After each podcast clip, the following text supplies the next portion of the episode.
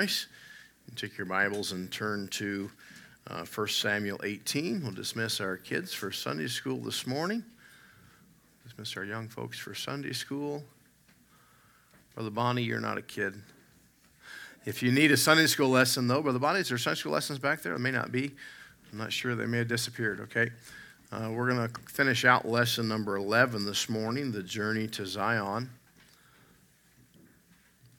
First Samuel chapter 18, if you'll turn there. We saw some difficulties in David's life the last couple of weeks. And this morning, we're going to look at some victory. You know, we, we don't like difficulty, we don't like struggle. Uh, but the blessing is knowing the Lord Jesus Christ and we know that we are, the Bible says, more than conquerors. And that's a wonderful thing that we can know. And we see it played out on the pages of Scripture, and God reveals it in David's life here. Uh, well, the Bible tells us in 1 Samuel 18, verse 1 And it came to pass when he had made an end of speaking unto Saul, that the soul of Jonathan was knit with the soul of David, and Jonathan loved him as his own soul. And Saul took him that day and would let him go no more home to his father's house. Then Jonathan and David made a covenant because he loved him as his own soul. And Jonathan stripped himself of the robe that was upon him and gave it to David, and his garments, even to his sword, and to his bow, and to his girdle. And David went out whithersoever Saul sent him and behaved himself wisely. And Saul set him over the men of war, and he was accepted in the sight of all the people and in the sight of Saul's servants. And it came to pass as they came, when David was returned from the slaughter of the Philistine, that the women came out of all the cities of Israel, singing and dancing to meet the king Saul, with tabrets, with joy, and with instruments of music. And the women answered one another as they played, and said, Saul has slain his thousands, and David his ten thousands. And Saul was very wroth, and the saying displeased him. And he said, They have ascribed unto David ten thousands, and to me they have ascribed but thousands. And what can he have more than the kingdom? And Saul eyed David from that day forward. And let's pray. Lord, we thank you for what you did in David's life. Lord, I pray you'd help us today to be encouraged. Help us to receive truth that we can apply today, this week, Lord. Lord, I pray that our walk of faith, Lord, would truly be a growing walk. God, help us as we struggle, Lord in wanting to walk by sight. Lord, to learn to trust you. Lord, help us in the difficult times. Help us to see the victory that you have for us. Uh, Lord, help me to teach you right your truth this morning. Lord, would you minister to the hearts of the hearers today? Uh, Lord, be with those gathered here, those that are not able to be here in person, those connected with us online as well. Lord, I pray that you'd meet their needs as well. God, may you be glorified. In your precious name we pray. Amen. We spent two weeks ago looking at point number one in your notes. If you, want to, if you missed this, David's great trial.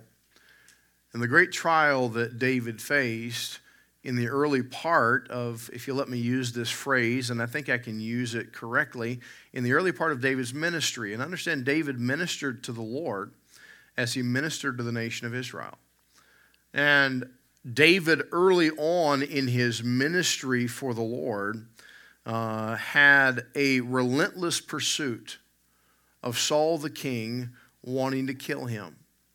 Now, the Bible tells us that, Saul, that David came and he formed a bond with Jonathan, and Jonathan basically took his robe, his sword, his bow, put it on David. In other words, Jonathan was saying to David, David, I give you my position. Jonathan recognized that David was to be the king. However, his father Saul did not recognize, nor did he want that to be the case. And it was not that he was jealous that David would take Jonathan's throne, he was jealous that David would take his throne. And he began to try to kill David, and it was not a uh, just a, a half hearted attempt. It was a very much he was trying to kill him. We see David's great trial here as Saul was trying to take his life. Now, we know the reason for the trial. Letter A, the reason for the trial was that Saul had become jealous. Saul heard them sing the praises of David higher than they sang the praises of King Saul. And he said, David, everybody loves him. The men follow him. Uh, he's mighty in battle. He has the hearts of the women. The nation wants to rally around him. He has everything except the kingdom. And that's what he's going to get. So Saul wanted to kill him. Imagine if you're in David's place. Saul said, No, you stay here. You don't go home. You live in the palace. You come in and out. You do. You're here. Now he tries to kill him. David's in a serious situation. It was a difficult trial. It was a trial that no doubt was a fight for his life. Christian, be careful. Be careful that we don't look with the eyes and the vision that Saul looked at David. Don't allow yourself to look and say, well, they like him more, or she's more valuable, or he's more popular, or that person is elevated higher. It causes a root of bitterness to spring up in our heart. That root of bitterness in Saul's heart caused him to be murderous towards David. And we see the reason for that trial. And we see letter B, we gave this to you a couple weeks ago, we see the response, the response to the trial. Because of Saul's jealousy, David had to flee. David knew it would be wrong for him to kill the king. Now, I believe David could have done that. I believe had David fought back against the king, probably the nation of Israel would have rallied around him, but it wasn't right in the eyes of God. We've gotten away from understanding that there is that which is right and that which is wrong. We are, we're in a culture today where this is right and this might be wrong, but if nobody knows or if this situation happens, it's right. No, there's right and wrong. And David knew that it was wrong for him to fight against the king. So what did he do? He fled. Said, but Pastor, didn't that make him look like a coward? Didn't that make him look like a chicken? I mean, he was the mighty David who slew Goliath. Now he's running. So what?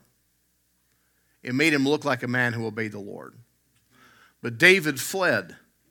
The Bible says in 1 Samuel 19:10, and Saul sought to smite David, even to the wall with the javelin. But he slipped away out of Saul's presence, and he smote the javelin into the wall where David fled and escaped that night. David would eventually find, him play, find himself not in a comfortable home, but in a cave. Wednesday night, I left here after the service and I drove to Medicine Hat, Alberta.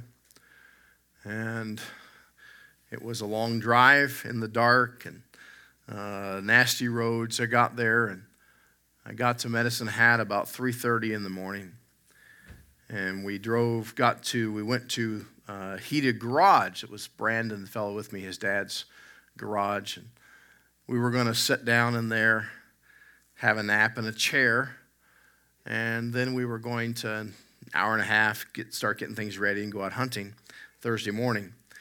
And I sat down in a chair, and I had been driving. Of course, I've got bad knees, and my foot, of course, is still not 100%. And Brother Gerald, I started walking around in there. There wasn't a lot of room. There's a vehicle in there, and I'm like trying to figure out what I'm going to do. And in the front of that garage shop, there's this long table, eight feet long and it's got a butcher block or actually a, a cutting board top on it. It's about this wide, eight feet long. And it's the place where his dad uh, processes uh, game and cuts up animals. And I looked at Brandon and I said, I'm sleeping right there. He laughed. I took a coat. I laid the coat up there on that, on that butchering table. And uh, like the sacrificial lamb, I laid myself on the, on the altar. And I laid there, and he said that I wasn't even fully laid down before the snoring began to happen. Now, I did get some rest for about an hour and a half, but it wasn't the greatest rest I've ever had. That night, when we got back to his grandfather's home, beautiful home on a golf course, and I went and got in a very comfortable bed. And I laid on those pillows. Oh, now that was comfortable. Uh, I got a lot more rest. Can I tell you, David was not resting in the uh, Sheraton Suites. He was not resting in uh, the Chateau Louis. He was resting in a cave as he was hiding from King Saul. And while he was there in that cave, resting and hiding, David became discouraged. Can I tell you that would be pretty discouraging? Imagine a few weeks before the nation is singing your praises. As you're coming into town, they're cheering you, they're carrying you on your shoulders. Now he's gone from that to a cold, dark cave hiding, wondering if any minute Saul's going to show up. That'd be pretty discouraging. Christian, you may not be hiding in the cave from someone trying to kill you, but many of us, we end up in the cave of discouragement. We end up despondent. We end up looking back at the way things used to be and looking at the way things are now and wishing things were not as they were. David encouraged himself in the Lord. He encouraged himself. He had, letter C, David had rest in the trial. In the middle of the trial, David had some allies. He had Jonathan, he had his wife, David's wife. The Bible says in 1 Samuel 30, verse 6, and David was greatly distressed, for the people spake of stoning him because the soul, of, the soul of all the people was grieved, every man for his sons and his daughters. But David encouraged himself in the Lord. The Bible tells us in 2 Corinthians or 1 Corinthians 10 13, there hath no temptation taken you but such as is common to man.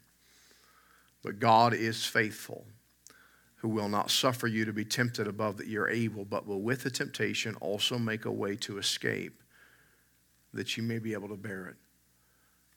David's response in the trial led him to a place of rest. It's a wonderful thing when we can rest, knowing that we have obeyed God, knowing that God has that purpose for us and that we're in that place. Now, let's change gears a bit here. Number two in your notes and we looked at this last week. It was our subject last Sunday. We see David's great temptation. We see his trial. And David went through a trial. David dealt with Saul trying to kill him, and David responded well, and he ended up in God's rest. But David also, we see, had great temptation. After King Saul was killed in battle, by the way, David didn't kill him. Saul was killed in battle. David eventually would wear the crown. David eventually would sit on the throne as the king. And David would be a wonderful king, a godly king.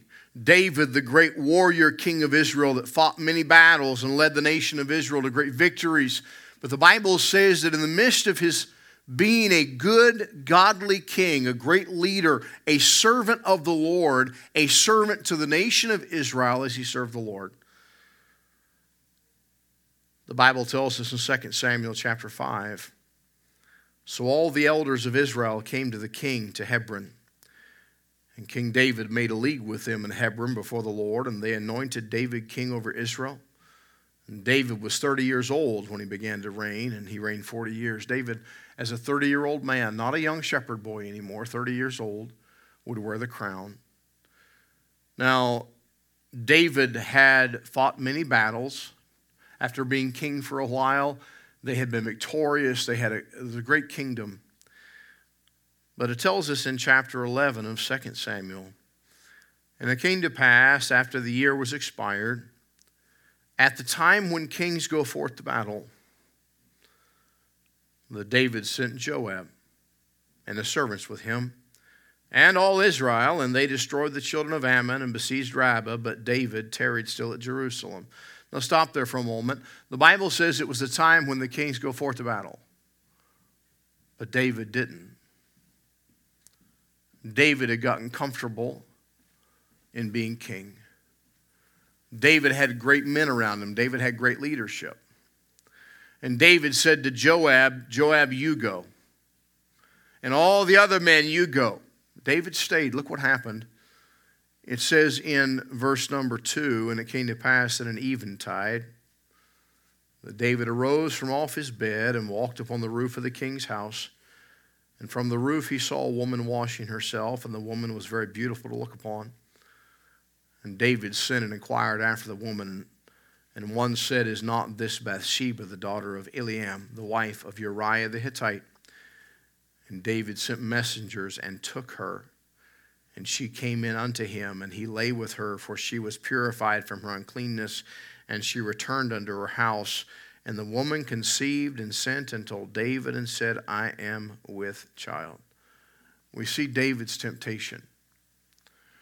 David, no doubt, was tempted when Saul was trying to kill him to say, Who do you think you are trying to kill me? I could kill you, buddy. I could take your life. No doubt there was that temptation. There was a temptation to say, They're singing my praises. Jonathan has given me authority here, I, he's given me his position. You can't talk to me like that. You can't try to kill me. But David responded well, although there was been the temptation to respond wrongly. But we see letter A in your notes, we see David's lapse. David's lapse. You watch a boxing match, you watch a boxer that has his guard up, and a good boxer is, is good at guarding those shots. But every once in a while, you'll watch a boxer who is good at keeping from being hit and guarding. Eventually, lets his guard down, maybe to try to make a punch, maybe to feint. and that guard come down just long enough for David. The devil got a shot. David's lapse. David was tempted. David tarried still at Jerusalem. David was out of the way of duty. When we get out of the way of duty, we often get into the way of temptation. That's not to say here that we our lives have to be 100% every hour, every second of every day uh, in service. But understand, everything we do outside of service ought to be pointing us and leading us and refreshing us to better serve. David here was out of the way of service, and he put himself in the way of temptation. David got up in the middle of the night, he went on top of his roof. Can I tell you that Bathsheba was not an exhibitionist? Bathsheba was not trying to tempt the king. Bathsheba was not doing something that was lewd and uh, disgusting, rather, in the middle of the night. She was bathing herself where no one could see her. But David went to a place where he could. David left the place of service and went to the place of temptation. We see that here. David's lapse. Also, we see David's lust, number two, or letter B. Idleness, Matthew Henry said, idleness gives great advantage to the tempter. Standing waters gather filth. The bed of sloth often proves the bed of lust. There were some stages to that horrible event, and you have, uh, I believe, printed there in your notes uh, some of those stages, you see his look. Number one, David saw a woman washing herself. Sin came to David through the eye gate. David saw what he should not have seen. He was tempted just as Eve was tempted, just as Achan was tempted by what he saw. We see his look, we see his look led to lust. Chapter 11 of 2 Samuel says in verse 3 And David sent and inquired after the woman. he, he didn't just look, he said, I, I want her. I rarely ever eat fast food. I think fast food is disgusting. Uh, I will readily admit that. I, it's disgusting. I, you're not going to change my opinion of that. As I get older, the more disgusting it becomes to me. But I went yesterday because it was convenient. I went to Burger King. And I walked into Burger King and I was trying to decide what I was going to get. And I just, they had a special, I'm cheap, by the way. Uh, when I go anywhere, I look for the deals. And they had a special two sandwiches for $8, these three, four, five, whatever it was, sandwiches. And I haven't been to Burger King. I bet I haven't been inside of a Burger King in two years. And the sandwiches they had on the menu, I didn't even, I didn't even know what they were. There was a, a king, big king quarter pounder. You ever heard of that before? I'd never heard of such a thing. And I'm like, well, that looks pretty good. By the way, it's nothing more than a Whopper without vegetables. But I, I saw that, and uh, and then I saw they had. I remember years ago, my wife and I, back when we were in college, they used to have them two uh, for a dollar. This is back in the 90s. Uh, the, those chicken sandwiches, the original chicken sandwiches, used to be able to get them for a dollar once in a while. And they had the, this original chicken sandwich. I saw the picture with marinara sauce, Miss Lois, and mozzarella cheese. I thought, man, like a chicken parmesan sandwich. Uh, I looked at that and I'm like, I'll take one of those. And I'll take one of those big king quarter pounders. And I went out to my car. I got the bag, went, sat down, opened it, opened the chicken sandwich, took a bite, and they gave me the wrong sandwich. My brother Ramon, I had a chicken sandwich. I should have been content. I should have just said, ah, they, they messed up. I'll eat it. That's not what I did. I got out of my car. I walked inside. I said, hey, I, well, I pointed to the picture. I ordered that sandwich right there. I said, I don't know what this is, but this is not what I wanted.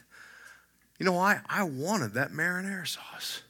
I wanted that mozzarella cheese that probably wasn't even real cheese. Uh, I, I, because I wanted it. I saw it. I thought that looks pretty good, and it was mediocre at best. But I, it looked good. I, it made me want it. Can I tell you, David saw something and he wanted it. He lusted after her. Often we want to retreat from a spiritual battle. We want a reprieve from the war that rages. And we forget that the battle will always find us. Better to be weary in the battle than to become apathetic, to be caught off guard. David lusted. We see his lust. We also see his pride. Number three, you have printed there in your notes.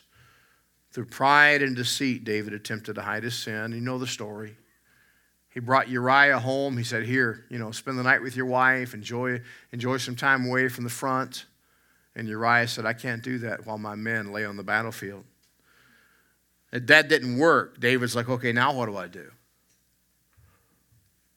So what he did is he had Uriah killed. Can I tell you that it was David's pride? Now, his pride started when he said, Hey, who's that woman? You understand, David had to go get one of his servants, bring him up, and point down at the naked woman and say, Hey, who's that? And when they said, Hey, isn't that Uriah the Hittite's wife? He says, Yeah, okay, you go get her for me. Imagine that. I mean, it wasn't David stealthily sneaking alone to, to a secret midnight rendezvous with Bathsheba. There were lots of folks involved in this sin that David, his pride, led into. Then he murdered Uriah. We see David's pride coming up very strong. David received the message that Uriah was dead, and he married Bathsheba. But the man who was once known as a man after God's own heart was now a man who grieved the heart of God. He grieved the heart of God. 2 Samuel chapter 11 says in verse 26 And when Uri- the wife of Uriah heard that Uriah, her husband, was dead, she mourned for her husband. When the morning was past, David sent and fetched her into his house, and she became his wife. and bear him a son, and the thing that David had done displeased the Lord. Christian, when we disobey the Lord, we displease him. Our sin, no matter what flavor of sin it is, by the way, can I tell you, most of the time, our flavor of sin doesn't seem as repulsive as someone else's flavor of sin. We look at someone else, I look at all of Lois's sin, and boy, that's a lot of sin. I don't have time to talk about it today. Maybe next, next year we'll do a 12 week series. But I look at Miss Lois's and oh, that's repulsive, that's horrible. But my sin's okay. Can I tell you that our sin is repulsive to God? David dishonored the Lord. David did a lot of things. Can I tell you what happened? David had some great losses. The Bible says, whatever a man sows, that he also reaps. I grew up on a farm. I know what it is to, plant, to prepare the soil and plant the seed and harvest a crop. Never one time have I planted bean seeds and picked watermelons from bean seed plants. Never once. I've never once put corn seed in the ground and picked peas off corn plants. You reap what you sow. David reaped some great losses here. The greatest loss was his fellowship with God, a separation of that fellowship. But we had the death of that baby conceived in sin. We had Amnon, we find Amnon, David's son, rapes Tamar in 2 Samuel 13. Then Amnon is killed by Absalom after that happened. Then Absalom is killed by Joab. And then Amasa, that's David's nephew, was killed by Joab. Death after death after death after loss after death as a result of sin. Sin always brings pain, sin always brings death. But the worst of it all, and David said to God, Against thee only have I sinned, was his relationship with his God. David, the man after God's own heart, had hurt the heart of God. But I love this. And this is our message this morning, and I'm glad that we don't have to end here. I'm glad we don't have to end with all the funerals of all the folks that died because of David's sin. How sad that is. How broken that is. But number three in your notes, we see lastly today David's triumph. Though David suffered immensely, and he did suffer, he reaped what he sowed. Because of his sin, he was able to experience triumph once again. God gives record of this portion of David's journey. Remember, we're talking about our journey of faith, and all of us find ourselves on this road, or we find ourselves at the junction to this road as we see David's journey of faith in 2 Samuel chapter 12. And I believe you have printed there in your notes. We'll look at in just a moment. I'll read for you. I don't think you have printed. But we see letter A. Letter A in David's triumph, where did it start? It started with a righteous confrontation. A righteous confrontation. God sent the prophet Nathan. By the way, Samuel passed off the scene. The prophet Nathan came to David and said to David, David, if a man have one sheep and another man has a bunch of sheep, and the man that has a bunch of sheep goes and takes the man's sheep that only has one sheep, what should be done to him? David grew up as a shepherd. David a, had a love for the sheep. David was angry as he thought of somebody taking someone else's sheep that only had one sheep. And he said, I, Man, I'd do horrible things to him. As the prophet Nathan stuck his finger in the face of the king. Not just a regular person. This is we're talking about the most powerful person in all the land. And he said, David, thou art the man. That's what you've done. In 2 Samuel 12, verse 1, it says, The Lord sent Nathan to David. And he came unto him and said unto him, There were two men in one city, the one rich, the other poor. The rich man had exceeding many flocks and herds, but the poor man had nothing save one little ewe lamb, which he had bought and nourished up, and grew up together with him and his children. It did eat of his own meat and drank of his own cup, and lay in his bosom. And it was unto him as a daughter. And there came a traveler unto the rich man, and spared to take his own flock and of the herd to dress for the wayfaring man that was coming to him, but took the poor man's lamb and dressed it for the man that was come to him. And David's anger was greatly kindled against the man, and said to Nathan, As the Lord liveth, the man that hath done this thing shall surely die. And he shall restore the lamb fourfold because he did this thing and because he had no pity. And Nathan proceeds to tell David he is the man. Verse 7, it says, And Nathan said to David, Thou art the man. Thus saith the Lord God of Israel I anointed thee king over Israel. And I delivered thee out of the hand of Saul, and I gave thee thy master's house and thy master's wives into thy bosom, and gave thee the house of Israel of Judah. And that had been too little. I would moreover have given unto thee such and such things. Wherefore thou hast despised the commandment of the Lord to do evil in his sight, and thou hast killed Uriah the Hittite with a sword, and hast taken his wife to be thy wife, and thou hast slain him with a sword of the children of Ammon. Can I tell you that was not a comfortable meeting?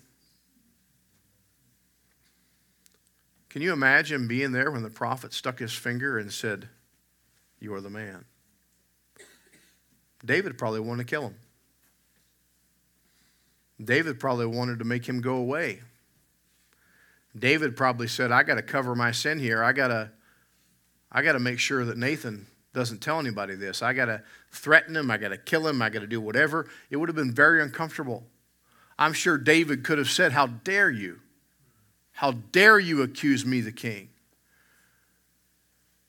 But I praise God that there was that righteous confrontation. And the only way David made it to victory, the only way David found victory again in his relationship with God, was that from that righteous confrontation, it came number two, or letter B, to a real confession. A real confession. The Bible says in 2 Samuel chapter 12, and David said unto Nathan, I have sinned against the Lord. And Nathan said unto David, The Lord also hath put away thy sin. Thou shalt not die. Howbeit, because of this deed, thou hast given great occasion to the enemies of the Lord to blaspheme. The child also that is born unto thee shall surely die. Nathan exposed the king's sin, called for his repentance, and with a broken heart, with a broken heart, David confessed. David repented and sought God's restoration. And I love the passage that God gives us in Psalm 51. You have printed on the back page of your notes there. Psalm 51, verse 3 through 4. The words of David's prayer to his God For I acknowledge my transgression. By the way, the word transgression is a word that we would use today for trespassing. On Friday evening or Friday afternoon, I walked down on this farm. We were hunting and walked down these coulees and draws and trying to find a deer that I wanted to shoot. And I saw a good one. I got a picture of him actually. That's all I have is a picture to remember him by. And we saw him, and I, I said, Hey, I'm going to I'm going to shoot him. And it was a long shot, and he wasn't looking at us. He wasn't scared. So we decided we were going to try to go down and around and up and over this other hill and try to get from a different angle to get a closer shot. And so we did. And it was successful. We got where we needed to be. I got on my hands and knees. I crawled in the snow on this little knoll. I got up there. I got my binoculars, I looked, and he's still there, and I thought, oh, yeah, he's mine. He had no idea I was there. Majestic, beautiful deer. I got my shooting sticks out, I got my gun. I just got settled in, and as I'm settling in looking, I looked, and about 75 yards below the deer was a fence line. That fence was a boundary of a property. I had permission on this side of the fence, hundreds of acres of property. Brother Mike, I didn't have permission on that side of the fence. So instead of shooting my deer and taking him home, I put my gun back on my shoulder. I got my phone out and I shot him with my phone. You know why? Had I killed him, I would have been trespassing. This word we find here David acknowledging his transgressions. David acknowledges that he crossed God's border of good, God's border of sin. David had stepped across the boundary where David did not belong, and he did not have God's permission. He had trespassed against God. David here confessed a real confession. He trespassed against God. It goes on in verse 4 David said, Against thee, thee only have I sinned and done this evil in thy sight, that thou mightest be justified when thou speakest and be clear when thou judgest. Before David could find victory again, before David could find the place of that close relationship with his God, David had to confess. I believe there was more confession that happened afterwards. I believe after David's confession to God, I believe David had to go to those men that he said, Hey, who's that? Hey, go get her, bring her to me. Hey, you, you go send this message uh, and, and deal, bring Uriah home. All the people involved. And by the way, when we sin, we, our sin affects a lot of people. David had to go, I believe, after David went to God here in confession, I believe David had to go and deal with all those people and confess what had happened and make it right. But first and foremost, before anything could happen, David had to confess to his God. David here made it right with God.